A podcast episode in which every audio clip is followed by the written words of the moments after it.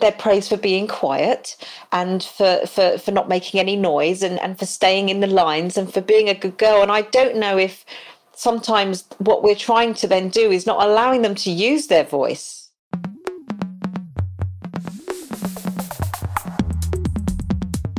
Hello, and welcome to Mothers Matter podcast with me, Claire Pay. Thank you very much for listening today.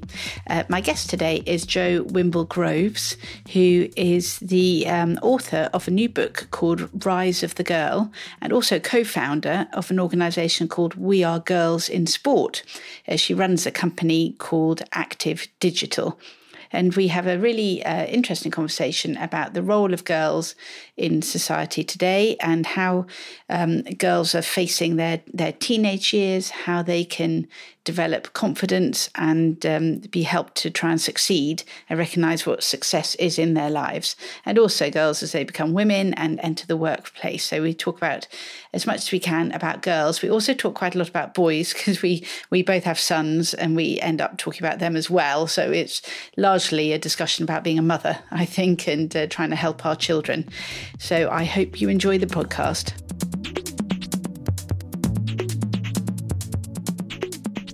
Jo, thank you very much for taking time out, a very busy time for you to speak with me on this podcast today. I really appreciate it. Thank you, Claire. It's an absolute pleasure. Thanks for having me.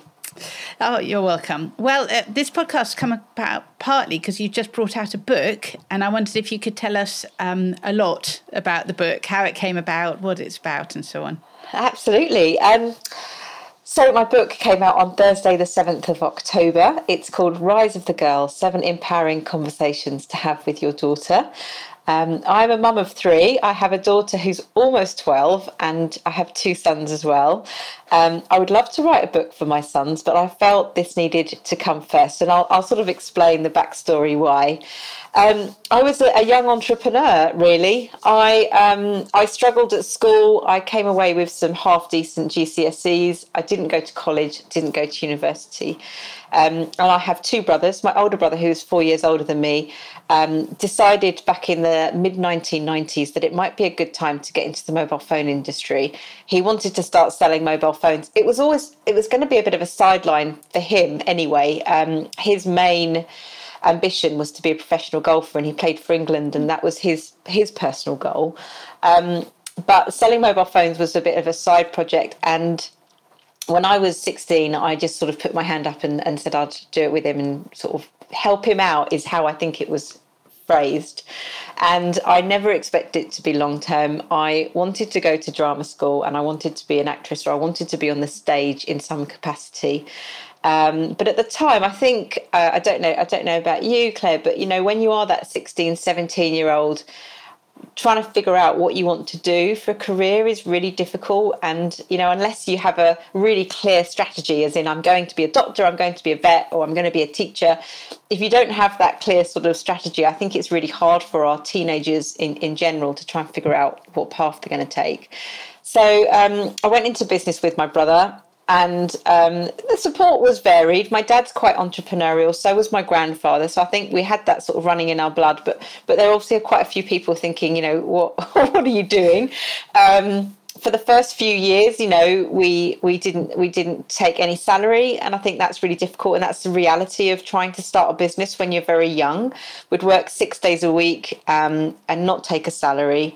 And um, I spent a lot of my sort of younger years, really, my late teenage years and early 20s, trying to get people to take me seriously. I think I've been blessed with a bit of a baby face, which is good in many ways, but I'd go and see my bank manager and trying to talk about getting an overdraft or tell him about our profits, our losses, our forecasts, and they wouldn't lend us anything. And it was really, really difficult. Um, fast forward quite a few years, some 27 years later, my brother and I still run the business together. so, and you know, and, and working with siblings has its pros and cons. We're both so different, and I spent, I think, a lot of my a lot of my youth um, trying to be more like my brother, and and you know, part of the book as well is more is is about trying to be more like yourself and growing into your own sense of self. It took me a long time to do that, and and what's really interesting is the business was is thriving and, and, does so well because of because of how different we are and it's when we focus on our strengths as individuals is when is when the business does really really well but again it's taken a long time to figure that out for me. Uh, just sorry, just before yeah. you mention the book, just tell us what the business is called. And I know you've won some awards as well. So yeah. so the business is called Active Digital. And as I say, we we we started as, as, a, as a mobile phone company. We sell a lot more products now, lots of digital products. We sell Microsoft products, as you probably would imagine. So our job is going into organisations and businesses, and um, we we obviously look at their mobile phone contract. We look at converting their phone system into a VoIP, a cloud-based system, and helping businesses on their digital transformation journey. Obviously, this is before before everything that's happened over the last eighteen months. It's helping people to leverage technology to make their business better. Uh, so I love my job, and also I felt I felt like I, you know, I needed to use what we've learned um, over the last 20 years to maybe think perhaps that could help somebody else. And we have been very successful and uh, we continue to be. We are one of the um, best performing partners for Telefonica O2 across the whole of the UK and Ireland. We look after amazing clients like the Premier League and Crew Clothing and Saracens Rugby Club and uh, Birdseye Frozen Food, and the list goes on. But amazing clients, as well as lots of local businesses as well, which are obviously very important. And we are the only partner of O2 to hold a global award for customer experience. And we've won an award for customer experience every year for the last 15 years, which we're also very proud of. So we're very good at what we do, and we've set the bar very high. Um, but you know we, we're an apple partner and everything that we do is, is circulated around technology. So we're in a great space and even through tough times it's been great to be in the industry of selling products that everybody needs and no one will get rid of. So that's been brilliant. Well that's brilliant. I mean and there's a whole podcast there about how you did it but we must go back to must go back to the book. And what made you think about writing the book then? So from my business um, experience i've been going into schools colleges and universities and i talk to students and share my story. And a PR agency said to me quite a long time ago that, Jo, you've got a great story. And actually, boys and girls for that matter, girls particularly, really benefit from hearing real stories about failure, about success, about not being a high achiever, but still, um, you know, having a fantastic career and doing really well by leveraging your strengths and focusing on the things that make you uniquely you. And that led me on to think if I can make an impact going into schools, how powerful could a book be?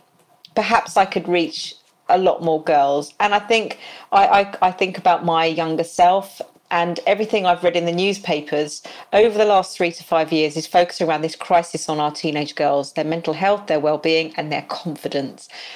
And also being being in business, what I'm seeing is when I'm round a table and also going in to see other clients, our young women are not always putting their hand up to go for a promotion, to take an opportunity.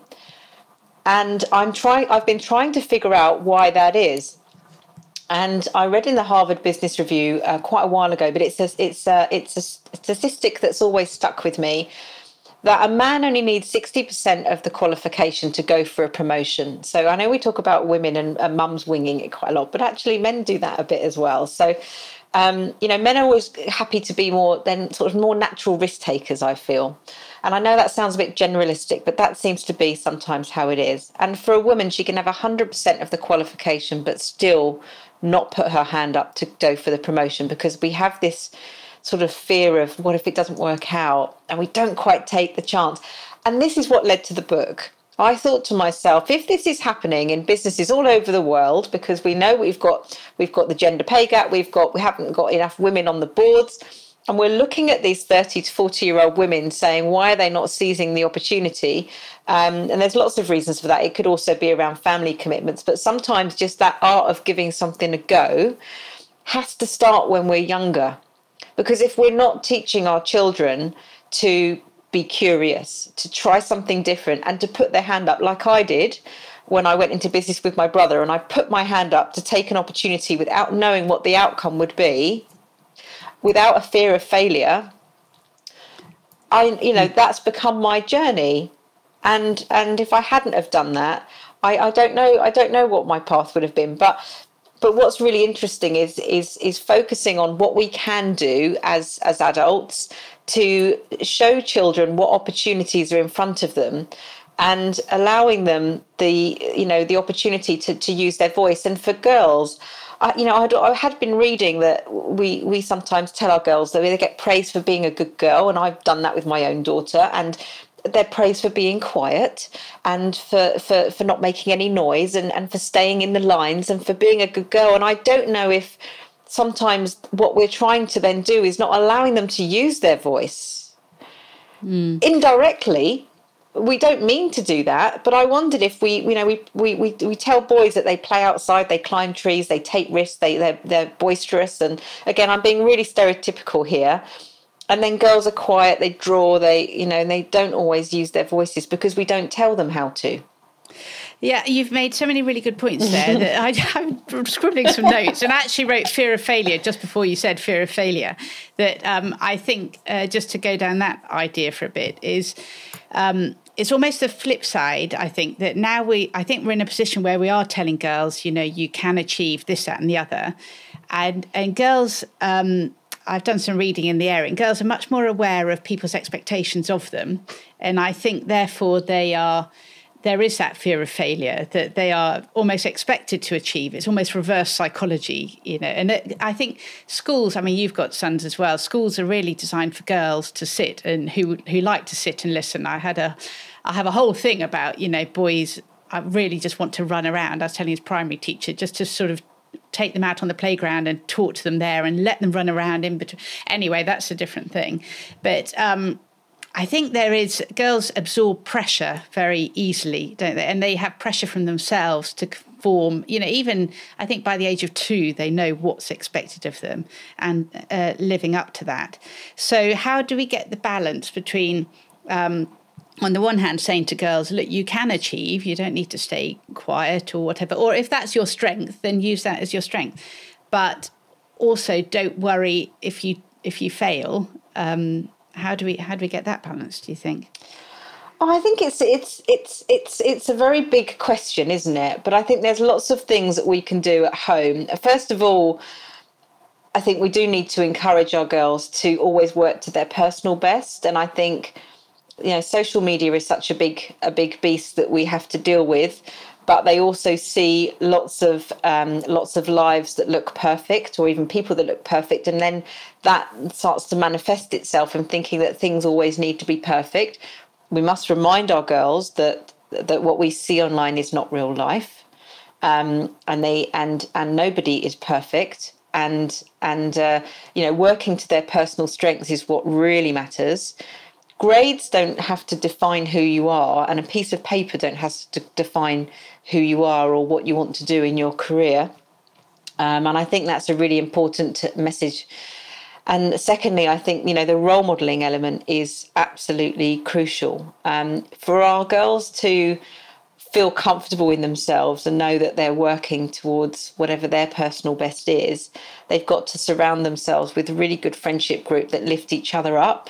And I think as parents, we just need to keep an eye on. And it's really difficult because you can't really interject a lot of the time with who your who your who your daughter or son is it wants to hang around with but i think it is really important to have those conversations those open conversations about how these people make you feel and how they lift you up because if if you've got friends that are also really anxious or really low or have a fixed mindset that ultimately is going to be really pulling your daughter down and she's just going to get into such a negative space it makes it much harder as parents and caregivers to try and pull them back out of their space and equally, you know, we know that role models are everywhere. It can be a family friend, it could be, uh, you know, a friend's um, parent, it could be a teacher. But I think we really need to make sure that our, our children have access to role models all around them who are doing that good role modeling, um, but really trying to focus on what their strengths and their skills are.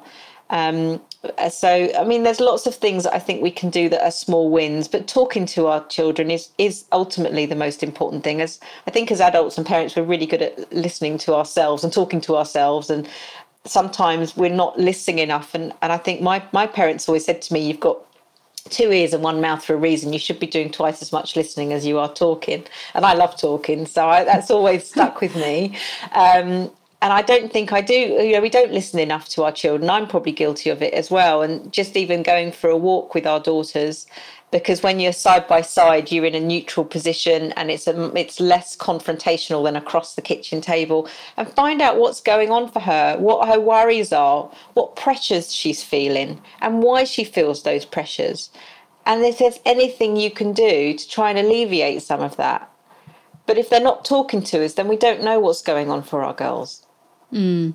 I, I, think it's really interesting the idea of role models and uh, this thing about uh, being your personal best and achievement and so on. Because I, I wonder also about the role of mediocrity and averageness. That you know, by the law of averages, most people are average. But you know, my daughter struggles a bit at school, and we talk about that because you know, part of what I do when I go in to talk to schools is I'm a C grade student who became an entrepreneur, and and the reason why schools like that is because you know, I'm an average student.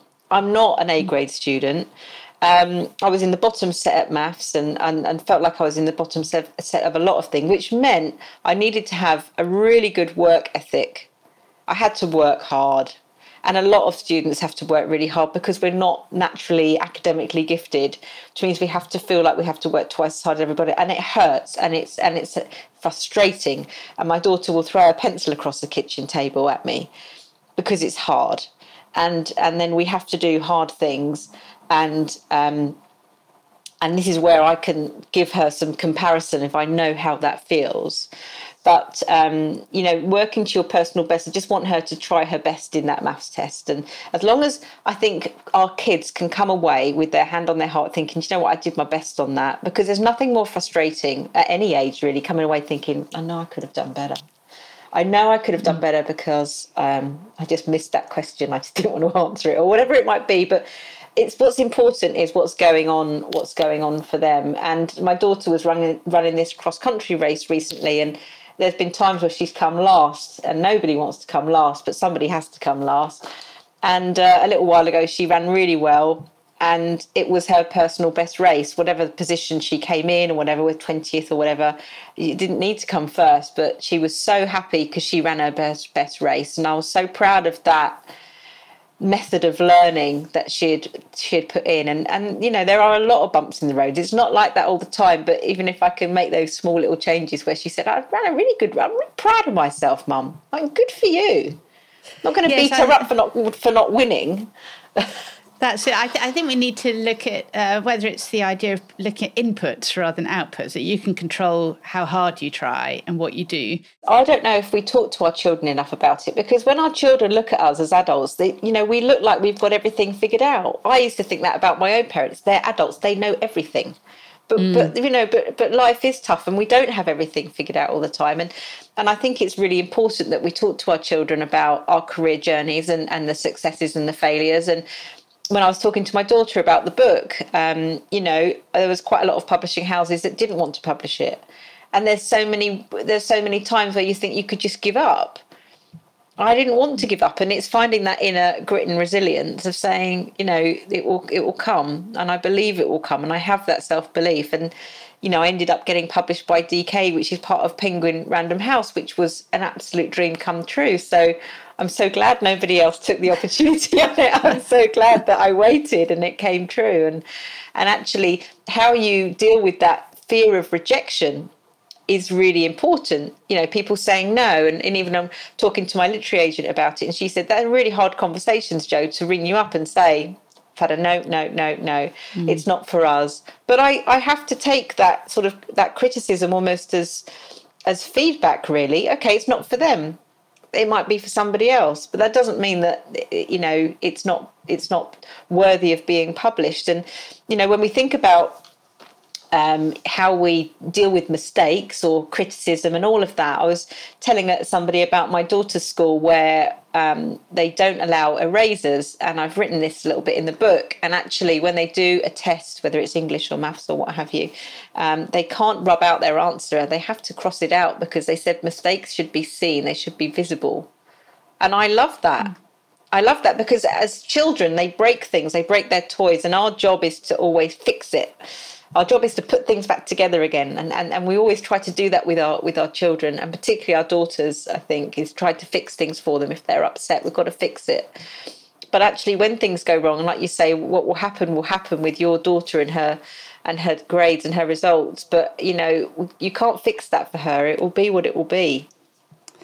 That's it. It's it's difficult to know um, at what point they sort of need to take responsibility for themselves. And uh, it, it's tricky with the whole sort of failure and the, the idea with girls that there is, I think there is quite a lot of pressure on girls. I mean, there's pressure on boys as well, but it's almost even more complicated for girls because in the old days where you could grow up and be a stay-at-home mother and so on. That was fine, but um, now you, you, you almost have more control over things and deciding what you're going to do with your path. Um, I had a daughter. Well, based on your the idea of your book, I had a daughter uh, conversation with my daughter about achievement. The question of what she would see as success and what she would see as achievement and it's basically the opposite to my life as I'm leading it at the moment. she wants to be, you know, working, so-called working hard and making lots of money, and you know, paying other people to cook and other people to clean and that sort of thing.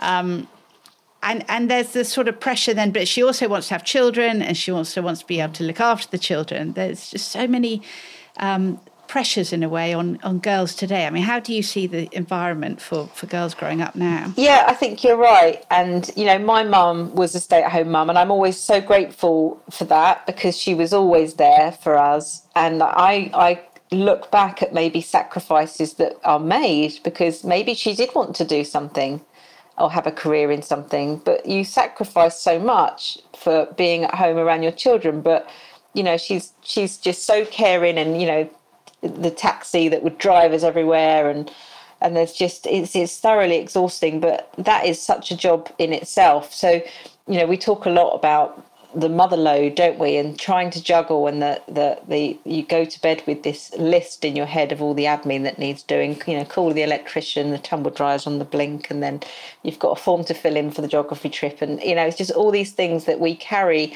as well as then trying to you know be a good enough parent and and also trying to do well at work. And what, what I think is really good is as a mum myself and as an employer myself, we've always been very flexible in our approach. And I love bringing female talent into the workplace. And I think as well, being a family business, you know, we like to employ people that have really strong family values. So um, making it work for our staff, actually, mums and dads, is really important. And I think fathers I've been able to do a lot more of the pickups, and I think that's been really nice. We've had we had a little one in lockdown. Our third came in, you know, February 2020. He was only four weeks old when we went into lockdown, and that was really tough um, in some ways. But equally, my husband spent so much time with our little one, whereas had we'd been, you know, pre-COVID, that would never have been the case. So special relationships have really been built. And I remember my dad. We used to commute to London every day and used to drive to London back then and again no mobile phones and what have you. And he used to come home at 10 o'clock at night it's probably what time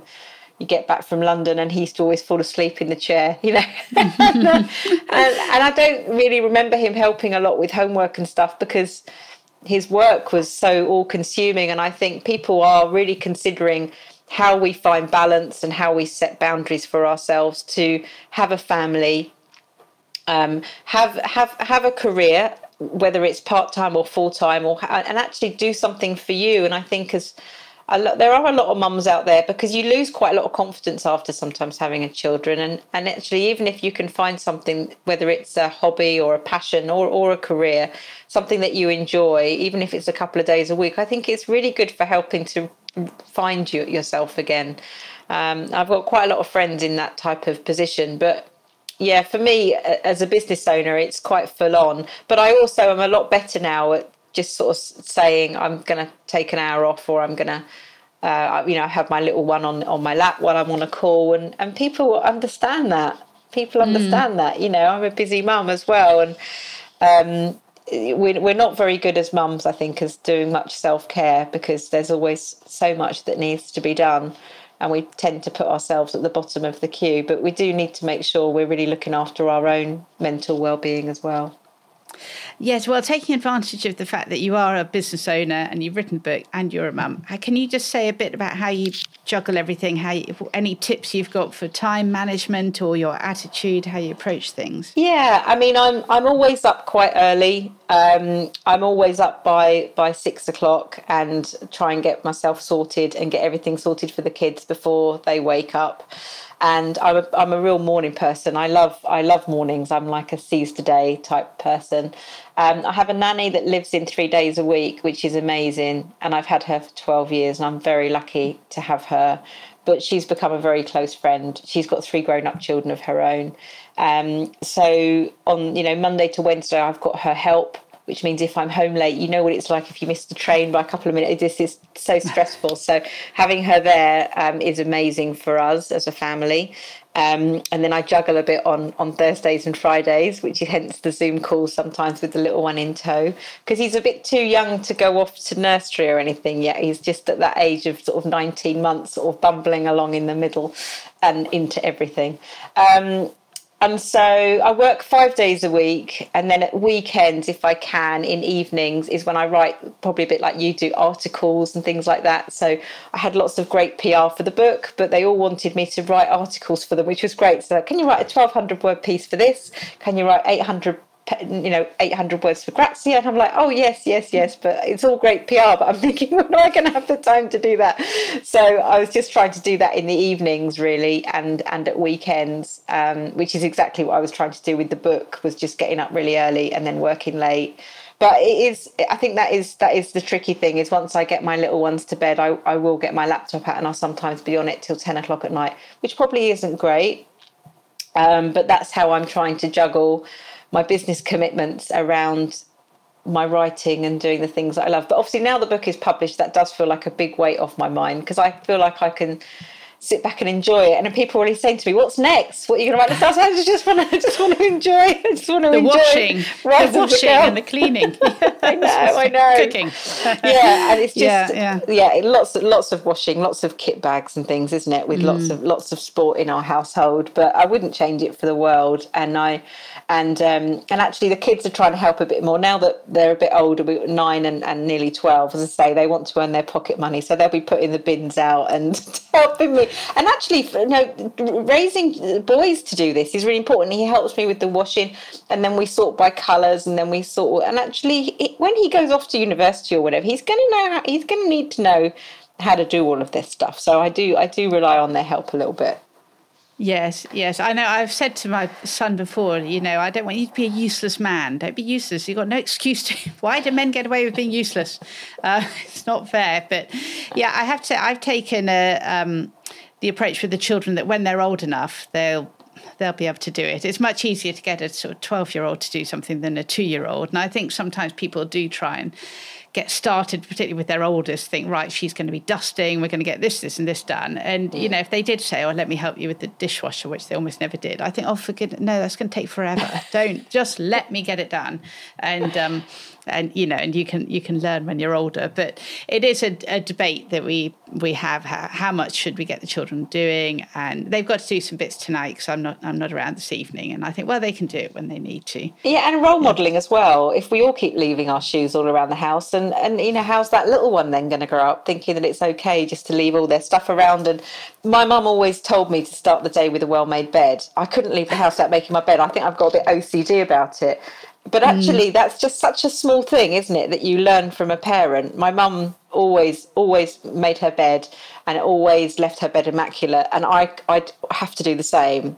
And then I really try to encourage the kids to, because nobody, when you get home after a long day, nobody wants to get into a bed that's not been made. I, just, mm. I couldn't bear it. So it's a really small thing, but again, it's like it sets me up for the day, and um, and I hope my kids want to do something similar as well. How do you manage on a Thursday and Friday with work, with your particularly with your nine year old? How do you manage this? Are you out out of the house? So on a Thursday and a Friday, I'll be at, I'll be at home. So Monday to Wednesday, I'll be either in London or seeing my clients because I've got I've got that cover. Um, but on a Thursday and Friday, I'll probably work from home, which is perfectly fine. Um, sometimes I can have a member of staff maybe come to me, which is great because we can have a meeting. And my son, because he's only he's dropped a lot of his you know his naps now, so he tends to only have a nap between sort of t- two to half three. So that's my time to try and make calls or um, or, or speak to clients or, or do something like this, um, but it can be a bit risky. Um, but that's all I can do really. And then, you know, go on the school run. I make a lot of, you know, calls from the car um, and speak to a lot of the team. Um, and then on a Friday, yeah, same again, really. Just just juggle just juggle around him, but try not to talk to too many sort of client calls, but if it's staff or or writing or, or, or, doing quotes and things like that, then that's all pretty easy. But we just have to we just have to muddle through. Is he good at amusing himself? Does he can he look at a sock or something for a while? He's pretty good. He's just getting into building blocks. So I've been teaching him how to stack them up, and then he knocks them down, then he stacks them up again. And he's just discovered Toy Story, so I can put him in front of that, and he's completely mesmerised, which is one of my favourites. So I'm quite happy about that. And he likes the Bugs Life, and I think it's just all the colour. I just try mm. to put on, you know, programs or films that he that are just full of colour, and he's quite mesmerised by that, and make sure he's got couple of snacks, but he's quite good at amusing himself for a couple of hours. And then, you know, we'll go up the park for an hour and come back. And just that, you know, mm. really tires him out, doesn't it? They don't need a lot. yes, absolutely.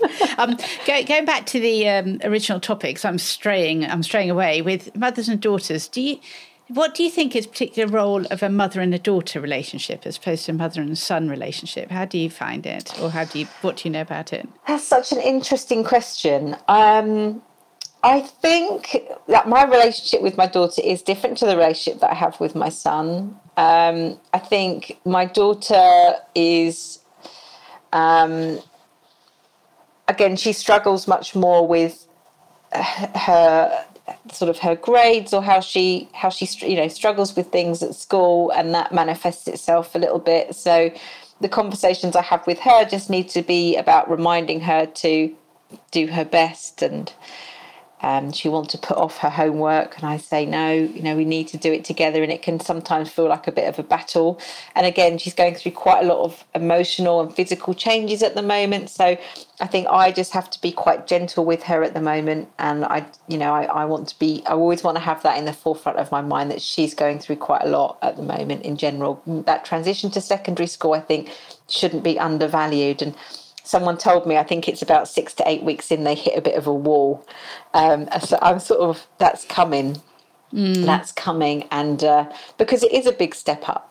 It is a big step up, and then um, and then for my son, he's he's really sensitive, really emotional, and and he's um, he's really sweet at the moment of saying, "Mum, can I have a little chat with you?" And, and he loves his little chats before bed, whether he wants to talk about his day or what team he's in at, at school and how he can get better um, and his friendship groups.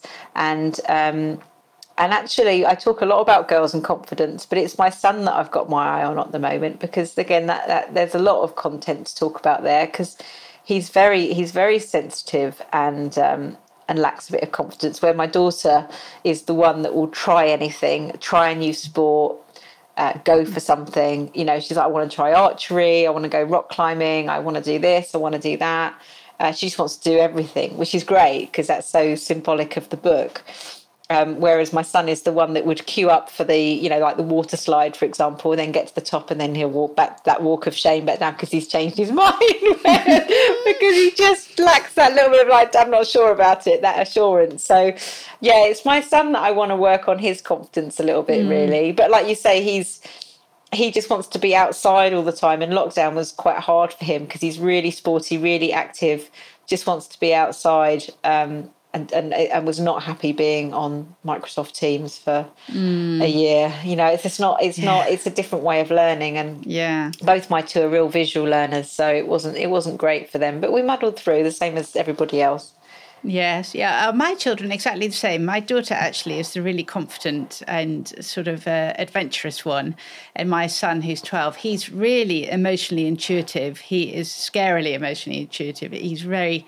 I, I, don't know if it's sensitive, but anyway, he he is the one who picks up on moods and feelings and everything. Mm. And um, I think you know I want to do another podcast about sons. Maybe we'll talk again. but but you know boys until you have a boy, I think, well, for me, until I had a boy, you always think that uh, they're very strong and all that sort of thing. But actually, boys are much more sensitive, and the girls are. I don't know if it's that they're presenting, the girls are presenting as more confident, or at least the girls I know. Uh, but girls also, that sort of year seven, eight, nine is just feral. Girls just can be so nasty and really, but but also mainly because they're so self-absorbed. You know, I'd say to my daughter, they don't they don't notice you. You know, they're not going out of their way to be nasty necessarily. They are just in self-absorption world. And now she's year eleven and 15 life's just so much easier and it's sort of settled. And they know who they are and they know if they're cool or they're not cool and they're past caring and that sort of thing. Yeah, yeah, no, I'm going. You're absolutely right, and she's, you know, she's gone into a new school and she's trying to find her people. Um, she didn't know many people um, going into this new school, and I think she's now got this group of sort of six or seven of them, and it's, you know, that doesn't happen straight away, and she's had to, she's had to find her place, you know, and I can't mm. help with that. That's up to her to find her people, um, and it was a bit, you know, it, it was it was a bit of a worry when she comes home and she's just not really got anybody to hang out with. But it, it comes, it comes. And then for my son, as you say, he's just got great empathy skills, really impressive. At school or at home, you know, um, he was running the cross country race, going back to that again quite a while ago, and his friend um, Ollie had uh, either a, like a panic attack or an asthma attack or something happened during the run and Steph was the one that stopped and was with Ollie the whole time, and everyone else just carried on running and completely oblivious that Ollie mm. wasn't very well, and um, you know, and he and he and he wouldn't leave him at all, and he went and got the attention of the teacher, and and uh, I'm really I'm really proud of him for not worrying that he was going to come last. In fact, he wasn't even going to finish, but it was more mm. important for him to be with his friend, and everyone else just carried on running and there's lots of lots of times like that where he he knows when it's the right time to put an arm around a friend or to be with a friend or um or, or just yeah and he's such an affectionate but and it's funny isn't it because i do find yeah, boys are more affectionate than girls mm. i always mm. thought it would be the other way around but i get a lot more kisses and cuddles from my son uh, than i do from my from my daughter um, and I force her to hug me and tell me that she loves me, and, and it's but and I'll make sure that she carries on to do that. Um, but yeah, for my son, he's the one. He's he's the one that's really affectionate. Yes, well, also, I think there's a thing with teenage daughters. There comes a time where you realise that actually they know what's going on. They they're managing themselves. That your that your role is um, obviously it's still important, but it's more standing back a bit. And I think as a mother of daughters, you you are aware of the hormonal cycle and everything. You think, oh, right, I'm just not going to talk to her for a couple of days now and then we'll be all right again. She'll calm down. But there was a great thing on TikTok. We, my daughter um, shares videos from TikTok with me and they're great. And there's one about um, that being a mother of a teenage daughter, as they say, it's like having a crush. That first of all, you know, you'll think about them much more than they're thinking about you. And then they said the mother, you know, you hang outside your daughter's room, say, "Hey, a bunch of us going to have dinner now. I don't know if you have other plans. No, that's fine. If you've got other plans, that's fine." So with my daughter, I, I have a very light touch with her. Really, that she, it's just like sort of steering an automatic pilot a bit, and and it's quite. I, I sort of do a dash in with a little bit of advice, and then I run away and hide because I think she's going to blow up at me. And there are lots of times where actually maybe my husband is more suited rather than, you know, me getting to lockerheads with her or, or, you know, she's just had enough of me today trying to tell her what she should be doing or, or what essay she should be writing that's got, it's got at least three days to be handed in. So she will leave it to the last minute. And I'm, in so you know such frustration that she wants to do that. I just want her to get it done but if there's other things to talk about, my husband is also, you know, he's great at, at listening. um, and has a really nice and has a really great relationship with the kids. And it needs to be a teamwork. You know, mm. if you have the opportunity, if you are, you know, if you if there are two of you in the in the household, well, that's that's fantastic because it means that you can. It doesn't have to be all on one person. You know, we, we're parenting together. So I'll say to him, "Can you go and have a chat with Erin?" And he'll just sit on the bed and chat to her and you know mm. have a, have a good way with her, um, and that's brilliant. It doesn't always mm. need to be me. No, well, I, well, obviously the role of fathers with daughters is really important, and and how they they say the big thing with fathers is how they treat the mother is a really good well, it's a good role model for the son to see how to treat women, and it's a good role model for the daughter to see how she should be treated by by men and boys. Yeah, I mean, my, mm. my husband's really supportive of me because obviously we've known each other since we were 15, but we he went off in the army and we he came back and we got together when we were 21 but all he's ever known me is running this business. So he's been through all of the ups and downs with me, and he knows my commitment to my work. Um, but he's got he's got he's in a, a, a great um, time in his career as well at the moment, um, and yeah, he's really supportive of me and my work, and and it is a team effort with the, with the children and being a family. And if I didn't have that, like you say, and that good role modelling, um, it might be it might be a different story. So mm. yeah, that is that is really important. You're absolutely right. He could help a bit more with the laundry, but apart from that, he's pretty he's pretty good. Yeah. Um, I go back to the book again. You say it's seven conversations that uh, mothers should have with daughters. What other com- what areas do you cover with that? Um, well, some of what we've talked about today, which is sort of learning through failure, um, the power of self belief, building resilience, finding your passions, um, and, and, and and role modeling, and and you know all of that is sort of packaged really through. Um, sharing some of the knowledge that I've learned over the last 20 years, as well as bringing in some amazing contributors, which which is so great to the book, because I know we talked about a little bit about storytelling and, and what I do when I go into to schools. And I thought, you know, I didn't want the book to just be about sharing my own story. I wanted to bring in other really powerful stories. When you look at successful men and women, for that matter, however you want to define success, um, how did they get to where they are now? And what's lovely, even though the book is is is focused on being for parents and caregivers of girls, um, it's really nice if you've got teenage daughters there might be some of the contributions that are really nice stories just to read to to a daughter or for a son for that matter. Um, so i'm just really pleased that you know you can hear from somebody who said i was really shy in class. I never put my hand up or i did this that and the other and then they went on to achieve x um, and there's, you know, we've got people that left school at 14, but how did they get to where they are now? Or, you know, somebody that's climbed Everest a number of times, and every time he wanted to do something, people said it wasn't possible, he couldn't do it. And it, yeah, and I just, I just love it.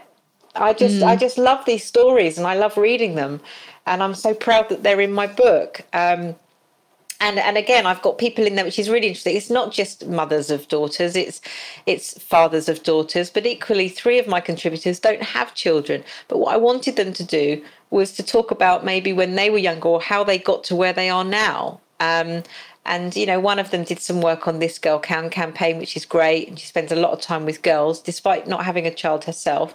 And, you know, Rocky Clark is the most capped England rugby player. I wanted her to share her story on how she found her passion for sport and what things were like for her growing up. And actually, she completely found rugby by accident. And so much of what we do when we find things that we love sometimes we find them by accident. And I just think they're brilliant stories that girls mm. should hear. I th- yes, and actually, I'm thinking of big areas that we haven't touched on yet. That um, are, because I suppose it's something that I don't really struggle with so much is the the um, obligation to look good, so appearance, which I think teenage girls can fall for. The almost obligation to have a child and explain if you haven't got one why you know is the default is to have a child. Uh, and that's a pressure that you get much more on girls uh, well not girls obviously but women. I suppose i'm thinking more into the sort of world that's coming up that you know how are you going to look? And teenage girls obviously have got the appearance issue um, having to have a child or not. And then sport you know the problems that we have keeping girls active and um, you know at school for example the boys play football and my daughter wanted to join them at lunchtime but she just felt like she couldn't really and and my son plays football now and i say do any girls join in not really. I mean, are those issues that you've you cover at all? Definitely, and you know, I started this company as a as a sideline called We Are Girls in Sport, which I which I run hmm. with Caroline Kings, and um, at the moment we're you know more of a social movement, and what we want to do is is showcase over hundred different sports to girls because you know my daughter she's she's paused rugby for the moment, but she's played rugby since she was five and um, you know the problem that we have is that there was only sort of three girls left in the team because they either don't want to do it anymore or they move to something else like hockey, which is on a Sunday. So then you know they, they lose the rugby players. Um, but it made me think about sport in general. We do need to keep our girls active especially our teenage girls, there's a huge drop off in, in, in sport of teenagers, which is a real concern. So, you know, we started this project really to show girls different opportunities that it doesn't have to be gymnastics, ballet, all these stereotypical sports that they think girls should, they should be out playing football. They can be doing rugby, they can play cricket. My daughter is absolutely loving cricket at the moment. I took her down to watch England play at Canterbury a couple of weeks ago, and it was just wonderful to. I mean, bearing in mind, it's like six hours long you know. Mm. And she just couldn't take her eyes off it for a second, which is which is shows how passionate she is watching these young women. And you know they're all different shapes and sizes, and that's really important as well. You know, you get the little cricketers, and they're mm. so some of them are so tall, and and that's brilliant. Everybody's different, and you get the same with rugby as well. Rugby is for every there's a position for every every size of player really, and every height of a player, and um, and that's one of the things that Rocky Clark shares a lot, you know, when she found rugby in the book, um, talking about how she always felt like she was a chunky kid, so she didn't always fit into this mold of what, you know, what the average girl looks like. But, you know, her body ended up being her strongest asset because it ended up being her career. And that's so lovely to mm. hear. And that's what girls need to hear is, you know, you don't have to be the tallest or the, or the fastest in order to you know be successful or whatever your success is defined as. Um, but it's just helping our girls to really focus on um, you know what makes them themselves what makes them feel happy. And you know one of the things i do when i go into schools is i ask girls to write down three things about themselves that make them who they are whether it's a skill or a strength. And a lot of girls they can only write down two. They really struggle to write mm. down the third and I love doing this test, and I've done it on on boys as well.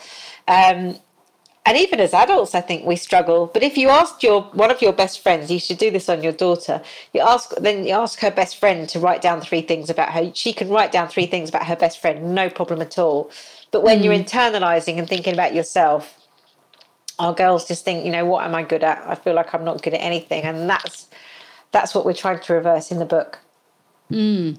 Yeah, I think with the sport, my, my daughter plays hockey, and there was a time when she was sort of 10, 11, she didn't really want to go on a Sunday, and I bribed her. I put credit in an account for her and everything and kept her going. And now she still plays and she really enjoys it. As she started playing football after we went to watch women's football, England football team. Um, but now she referees. She referees the boys' football team, so the youth football on a Saturday morning. And she's again, she's one of the only girls. And she said the problem is she always stands out because she's one of the only female referees. Um, and that pays well. She doesn't enjoy it, but it pays well.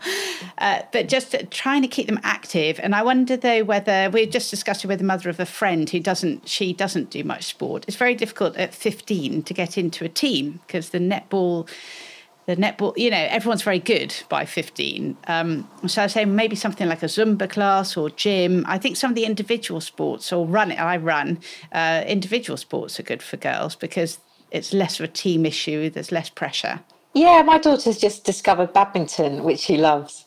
You know, and that's really fun. And and everybody has to start from somewhere. But getting started is is what it's all about without those pressures. But I do could I do understand what you're saying. If you've been playing netball for a long time, like you say, everyone's got pretty good, and you're just coming in from a standing start, that can be quite difficult. But also, like I mentioned about archery or even you know mm. climbing, and there's loads of stuff where you can come in and start from zero.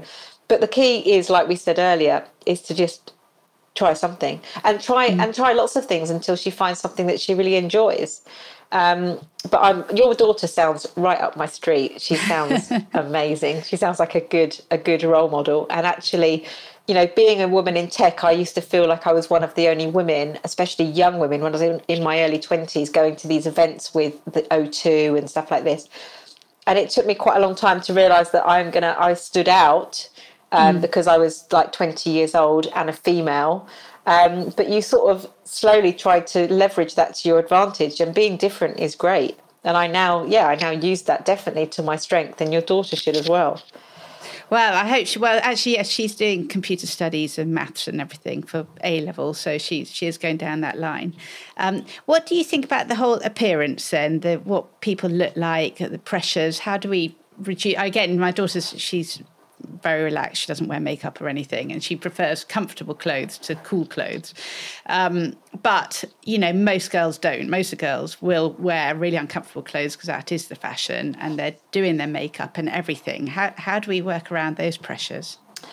Um, I just think you do have to keep keep your girls grounded. I think I think it is a it is a, a real battle with social media, with TikTok, with Instagram, and like we said earlier about what you see online, it can be heavily filtered. It's not real life, and um, you know putting aside issues of perfection's really important those having those conversations with our girls but they they do need to focus on finding the look that works for them and makes them feel comfortable um, I mean, I personally am loving some of the looks at the moment. My daughter's like looks like something out of the 1970s. She's wearing these flares and these little knitted tops, and and actually n- nothing really on show at all.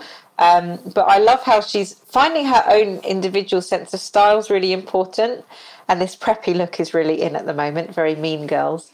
Um, but our girls need to feel comfortable in their skin and they need to feel that they want to wear what they want to wear because it makes them feel good and makes them feel comfortable and happy not because it's they're trying to impress anybody else. The only person they should be trying to feel good is really for themselves. So again maybe that sounds really simple advice but my daughter wears what she wants to wear. I'm sure she is influenced by a bit by her friends and what she sees on tiktok. Um, but this yeah this look at the moment is actually it's actually pretty cool. I know i actually got some i've got some jeans which have never quite made it into the loft yet and i'm able to wear them again because they're sort of bell bottoms and they mm. i think gosh this is in this back is in, actually still in this is great. You know, I put them i put them on last year and my daughter said get those off they look ridiculous. And now they're in fashion.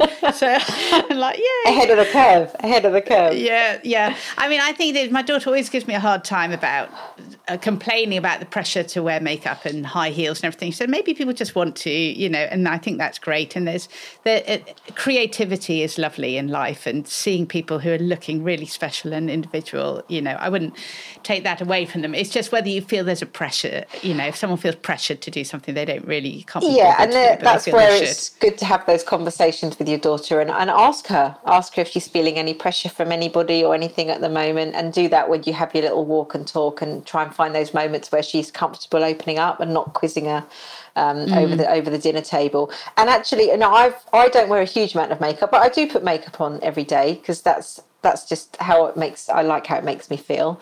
Um, I don't wear a huge amount. I've always taught my daughter about cleansing and actually allowing your skin to breathe is really important. And so she doesn't feel like she needs to wear any makeup, and she's got really lovely skin. But actually, her birthday's coming up. I said, oh, we could go up to the shopping centre and go to Max Factor, and you can have your makeup done, and that's like a treat, mm. you know. And actually, that's that's fine, and she'll probably want to get her nails done because that's what they all do now. Um, but yeah, I think teaching teaching our girls actually about skincare and hmm. allowing mm. their skin to breathe and, and stuff is also really important because my mum always taught me that. I used to always watch her, you know, putting on her lotions and stuff. You do, don't you, when you grow mm. up? Again, role modelling. Yes, yes. I got I got my daughter's colours done in the summer so that she could tell what colours suit her and everything. I thought, well, that's a, a, gift for life, you know, to wear. And then we found out she should wear yellow gold, whereas I'm a white gold person. So that was I thought, well, that saves a lot of money in the future, you know, spending years of buying the wrong jewellery than having to have it all plated um, the right colour. And just before we, we finish, it's probably a big question, but what barriers do you think there are for women going into business now, or aren't there any? What What do you think are the barriers for women want, wanting to get into business? I think it's a really great time for women to go out and, and start their own business. And we've seen lots of um, organisations, including banks, major banks, saying that they're backing women in business.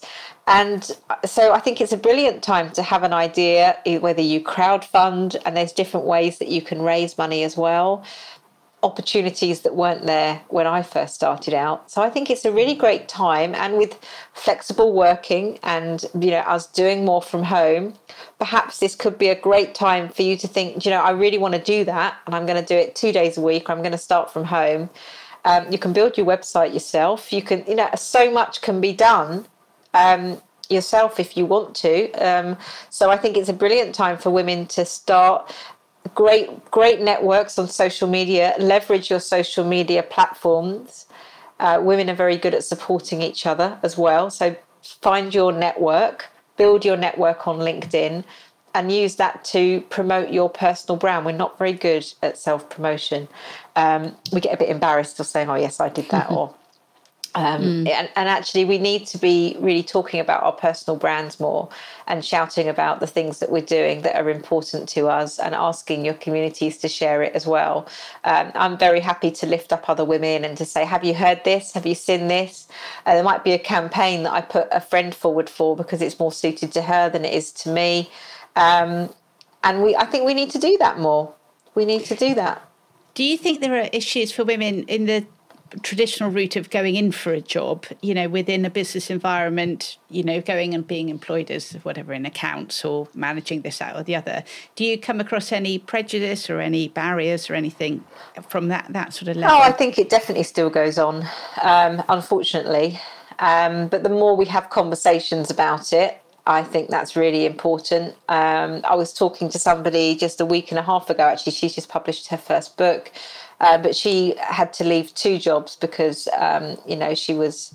Um, yeah, she had quite a tough time, and with, with, her managers treating her quite unfairly, and and that is, you know, made made me think, gosh, this does still happen hmm. in big corporations.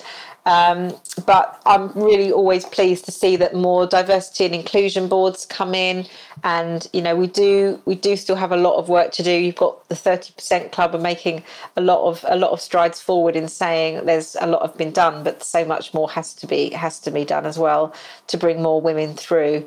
Um, so a lot a lot has been done over the last 100 years, but there's there's still a lot more to to, to, to go forward. I think. Yeah, it is tricky. I remember when I first started working, I read a book called, because I'm a linguist by background, the book's called Talking from Nine to Five. I don't know if you've heard of it. It's about how, how women talk and how men talk, and how women's uh, sort of the concept is women are part of the team and they lift up the team and we've done this, even if they did it, we've done this, we've achieved this. Whereas men are, I mean, it's very simplistic, but you know, one upmanship. So I have done this and I have achieved that. And so she's unpacked from a linguistic point of view why the men are getting promoted rather than the women, uh, because they're saying the right sort of things and they might have the confidence to sort of blag their way through something, whereas women want to back it up. Women have this sort of fear of um, overreach and saying something that that you know they might be found out as a fraud or something. So women are more conservative in the way they speak. So uh, uh it was just a case of changing what they say from "we've done this" to "I've done that" as a, I, as I basic. Think- yeah, I think you know confidence from a young age is is is going to be a big part of that because we all feel that imposter syndrome sometimes. But if you're walking into the CEO's office and there is a promotion available, that is your opportunity to sell yourself. And actually, you can have that wider conversation of what you're going to do to build that team, to bring that team through. But you you do have to sell yourself, and, and women sometimes we're not very good at that, um, and we've got to get better at it, and we've got to have that find that inner constant uh, inner confidence and push imposter syndrome to one side and say I am the right person for this job because X, Y, and Z, and I think I'll be tremendous at it. And you come out thinking, "Oh my god!" but, Oops, but, I've got but, the job. but I'm going to give it a damn shot. Yeah, I'm going to yeah. give it a shot because I also want to show my kids, my sons and my daughters that that's how we that's how we that's how we give stuff a try. We're going to give it a shot, and I'm not afraid if it doesn't work out Yes, yeah, absolutely. Oh well, that's a great place to end. well, thank you so much for for sharing your insights and uh, wisdom. It was lovely to talk to you. Lovely and, to chat to you. And um, all the best for the book, Rise of the Girl. Thank you. And uh, I'm just interested, actually. Sorry, what angles when you've had been asked to write articles? What are they looking at? Are they all looking at the same thing? Or? Very similar, actually. All the ones that came in recently was around confidence, self-esteem in our girls. But I think also because we had Mental Health Awareness Day and International Day of the Girl, uh, you know, a lot of it was focused around those conversations and and what we can do to have those conversations with our girls. So yeah, I hope people find the articles and the book really useful. Um, the book, as I say, it should be it should be hopefully hitting the the shops soon. So the WH Smith, Waterstones, your local independents. Obviously, it's on Amazon as well, and it's also mm-hmm. on Audible. I had a lovely message from a lady yesterday to say that she is so pleased it's on Audible because she's um, partially sighted, and she's oh. so pleased that she can enjoy the book. So that really warmed my heart. So I'm really pleased that um, although recording 70 odd thousand words was not an easy task. I'm so pleased that I've got different different outlets that people can enjoy it. Mm, thank you. Well, thank you. That's really kind of you. Thank you very much for your time.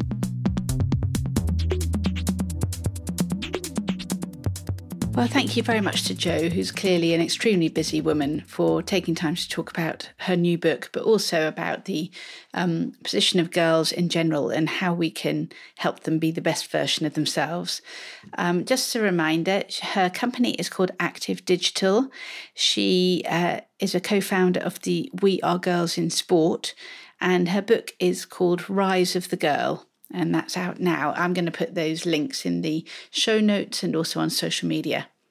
Now, on a totally, well, it's not a totally different matter, but this is um, not endorsed by Jo at all. This is just something that's come up since we did the podcast, and uh, um, I don't want to suggest Jo has an opinion on this. Uh, I'm going to talk about something that's just happened in Scotland, where um, their civil service are removing the word mother from their maternity leave policy in response to pressure from Stonewall. And Stonewall are now described, interestingly, as transgender rights activists. I don't think they call themselves that necessarily. Um, we I always thought of them as the LGBTQ plus people, but um, they seem to be coming down very heavily on the side of transgenders.